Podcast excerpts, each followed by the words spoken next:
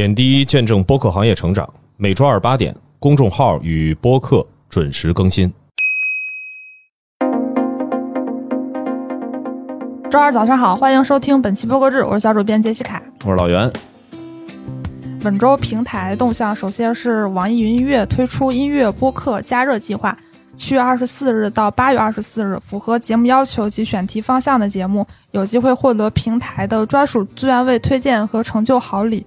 然后这个节目要求给大家展示一下，就是还是比较比较具体的。首先是节目时长不能少于十五分钟，标题在六个字以上，表意清楚。二是所属分类选择音乐播客下的任意分类。三是这个比较特殊一点，就是使用热歌推荐功能。节目中包含至少三首推荐值四分及以上的歌曲。四呢，就是主播讲述时长不低于总时长的百分之十，音质清晰，言之有物。如果大家对于这个活动感兴趣，可以在那个网易云音乐的创作中心有一个创作活动里查看这个活动的详情。然后这个稍微多说两句，就是。能明显看出网易云音乐为什么要做这个事儿，就是那个热歌推荐功能，那个推荐值，他们好像是想做成一个那种 QL 的那个类型，就是让大家播客来推荐他们的歌曲，包括他的那个奖品里头有一个，就是说如果你的播客在这个期间内推荐的音乐数超过五十个，那你有可能获得一个奖品。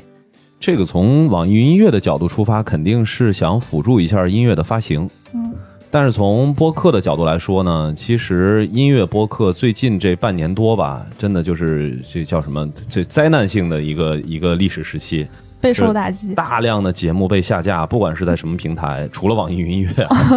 所以我觉得网易云音乐这个抛开它有平台自己的一些立场不说，但是对于如果说呃您是一个创作者，又特别的想做音乐类的播客，那在这儿呢，起码在网易云音乐上面能。有这么一个地方吧，能不被下架的去做音乐类的节目。当然了，这个也会受到网易云音乐自身的一个版权库的限制。这个在咱们这个资讯里面也能听得出来。那好，接下来为大家带来的是播客和第三方的一些动态。超级游文化发起第二届超游杯王者荣耀比赛，邀请节目听众一起参加。呃，八月五日、十二日和十九日。每周六的晚上七点举行比赛，并且全程是会在 B 站直播。胜利的队伍可以获得比赛的奖品。更多活动信息和报名的信息呢？呃，大家可以移步到超级游文化的公众号去查看。那这个这稍微有一点点小私心啊，因为其实很多的节目去搞这种线上的活动啊，线下的一些呃小的一些活动的时候，我们可能都不会报。那这次其实。除了说近水楼台先得月，我们可以在咱们博客志里面说一下超游的事儿之外呢，其实另一个也是我在听到超游团队给我提到这么一个比赛的提案。当然，这已经第二届了啊。实际上，我是觉得说不同的垂类可以通过类似更合适的一些方式去推广，或者说去建立一种播客的社区文化。那在游戏这个领域的话，你不去搞水友赛，那你游戏还能做什么？就是基于一个电台的话。那剩下的可能也就是像你有更雄厚的资金和组织能力的时候，可以像集合网一样去办自己的线下的这种活动厂牌核聚变。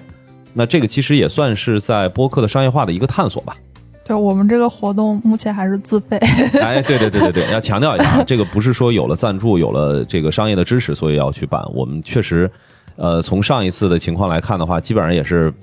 这。不太可能能能有什么盈余，对，基本上就是听众打赏多少就都用来买奖品了。然后今年还有一个特别野史下酒的主播恶霸波同志自掏腰包加码那个奖品，大家可以去超越公众号看一下，那个还挺不便宜的。然后每周推荐新播客环节呢，还是这周给大家推荐两档品牌播客，一个是彩童品牌 Moody 推出的播客节目《目中有人》。在这里，我们放下理性脑，与内心的小情绪展开一场场深度对话，不做批判，只让情绪自在流淌。节目目前可以在小宇宙收听。这个节目稍微补充一下，它的这个节目，我一开始刚看到说是一个彩童品牌，我还在想，那这个节目应该聊什么呢？可能是一些产品，但他们这个切入方式挺好的，可能也是因为他们的这个品牌名就是目的就是情绪化的嘛，就是它的这个节目是有很明确的主题，是关于大家的情绪的。它的每期这个主题策划，还有一些侧重点，其实都是想的很清晰的。其实我觉得这也是一个挺好的品牌播客的打开方式。如果你的品牌本身不生产内容，那你找到一个和内容比较合适的结合点，而不是围绕产品本身，可能它的实际效果会更好一些。嗯，然后下一条动态呢是睡眠科技品牌 You Sleep 推出的播客，呃，一晚健康。推荐这个节目，首先是我一开始知道这个品牌是因为它投放了好多档播客，它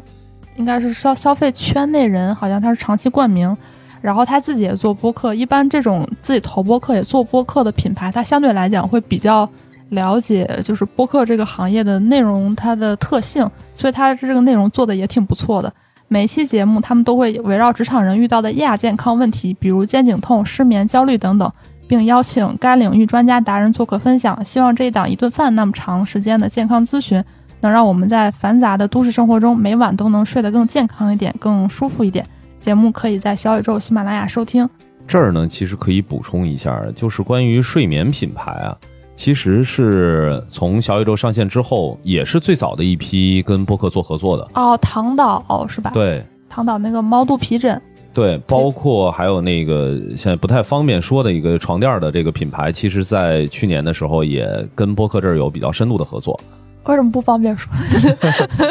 对，它有一些舆情吧，哦咱只能这么说，有一些舆情。品牌的话，对于我们来说没有任何的这个我从我们自己视角的一些偏见或者什么，并没有。嗯，那其实睡眠品牌的话，它会有一个典型的特征，因为最开始其实也跟唐导的负责人在两年前的时候聊过，当时就是觉得听播客的这个场景和他们的呃睡眠所倡导的一些产品的一些理念吧，或者是品牌的理念，这个耦合度会比较高。哦，比较治愈，比较对对对，所以呃，未来我预估啊，会有更多的跟睡眠相关的品牌，然后看到自己的同行，然后在播客上这么多的一些投入，应该会在今年会涌入进来的。嗯。然后还有一些文字里头没有提到，我们觉得也需要报道的一些内容。首先是最近的呃这个最大热点之一，北京暴雨。北京暴雨这个对我们的影响一直非常深远，从以前的播客节，再到今年三考，他们在北京 APM 本来应该是在七月三十号举办一个见面会活动，好像也是和加菲猫四十五周年的一个联动，但是因为北京这个文旅局的通知，就是所有的线下这种文娱活动全都被取消了。然后非常就是难过，他们这个措辞我都能看出来，就不得已。然后还有一个小动态呢，是 vivo 智能车载现已适配小宇宙播客 APP，大家可以在开车的时候也可以用小宇宙听播客了。好，接下来呢，为大家带来的是上一周的营销风向。七月十八日至八月六日，小红书邀请七档中文播客：Fit for Life、看理想圆桌、随机波动、无聊斋、不合时宜、声东击西、没理想编辑部发起投入真实生活计划。这些播客呢，将从不同的生活场景和不同的时代洞察切入，与大家一起聊聊自我、时代与生活的关系。那这一次的活动呢，是由小红书和看理想联合策划的，这个也是跟看理想这边的负责人呢去求证了一下。那也期待大家能够在小红书上更多的看到播客的一些曝光。兰蔻发光眼霜联合小宇宙发起了“致闪闪发光的夏夜”企划，和以下六档播客合作：凹凸电波、来都来了、没理想编辑部、人间布洛芬、心动女孩和宁浪别野。这个的话，大家现在在小宇宙的呃首页上面，如果说啊之前的几天没有打开，那现在应该是能够看到这个企划的一些相关物料的，也算是小宇宙在今年的七月份一次比较大的一个这个商业合作的一个执行的 case 了。对，呃，这个应该是兰蔻在播客上的第三波投放，之前他们的那个叫什么“是我香水”在嗯播客上投过一轮，发光眼霜也投过一次，也是关于熬夜的这个企划。小宇宙最近和美妆品牌的合作还挺密切，比如海蓝之谜、科颜氏，都是这几个月发生的。对，所以美妆相关的品牌在播客这儿的投放，我们最近其实也有想法，说是不是可以汇总一下，去看一看，到底美妆跟播客之间的这种合作是不是一个可持续的，或者说它到底能够呈现出什么样的一个趋势？有不管是从投入的品牌和产品，还是从这些品牌所选择的播客和所选择的话题，就这些方向来说吧。嗯，就这个其实是之前很难想象的一个事儿，因为我记得三年前的时候，当时提到播客可能最不适合的一些品类当中就包含美妆，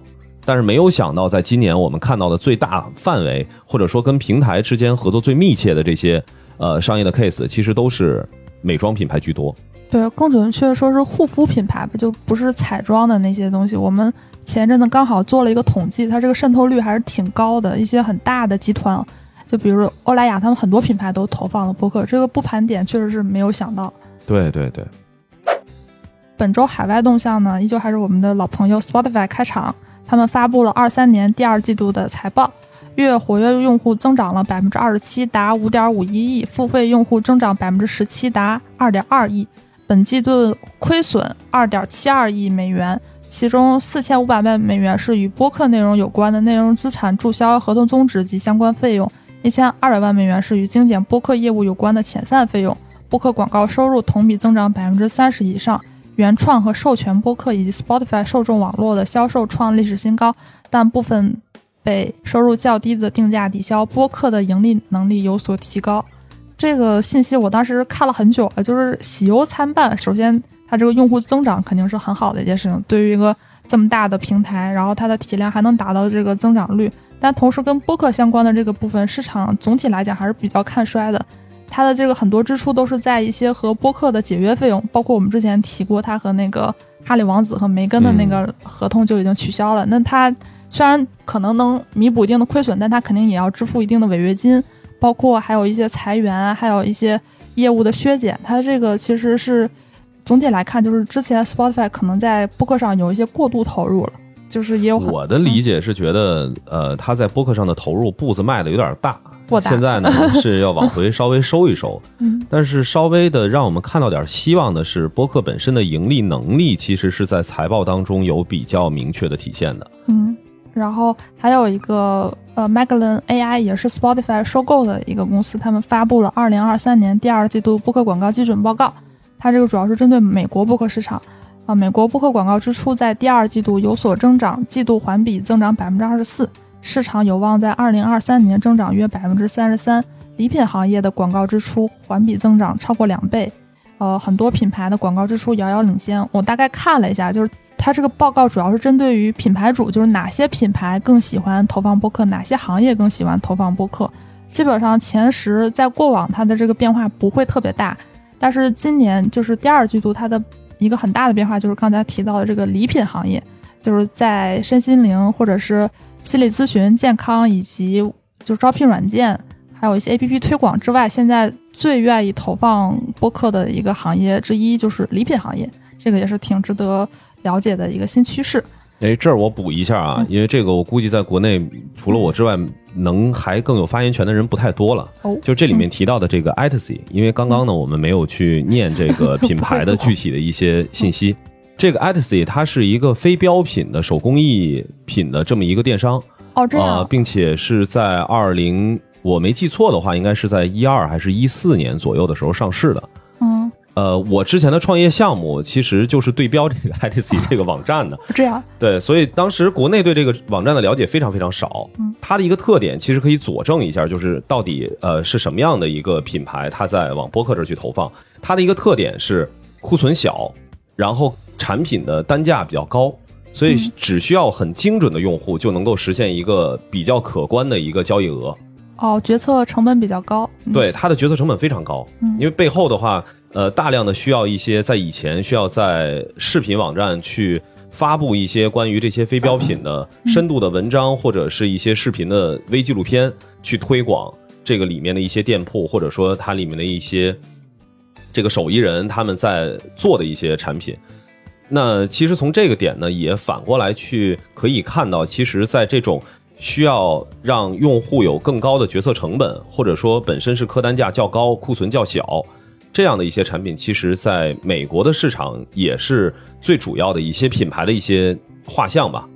那最后呢，也是想问一问大家，你觉得什么行业更适合投放播客广告呢？哪些行业更适合与播客的内容相结合？好，以上就是本期节目，我们下周再见。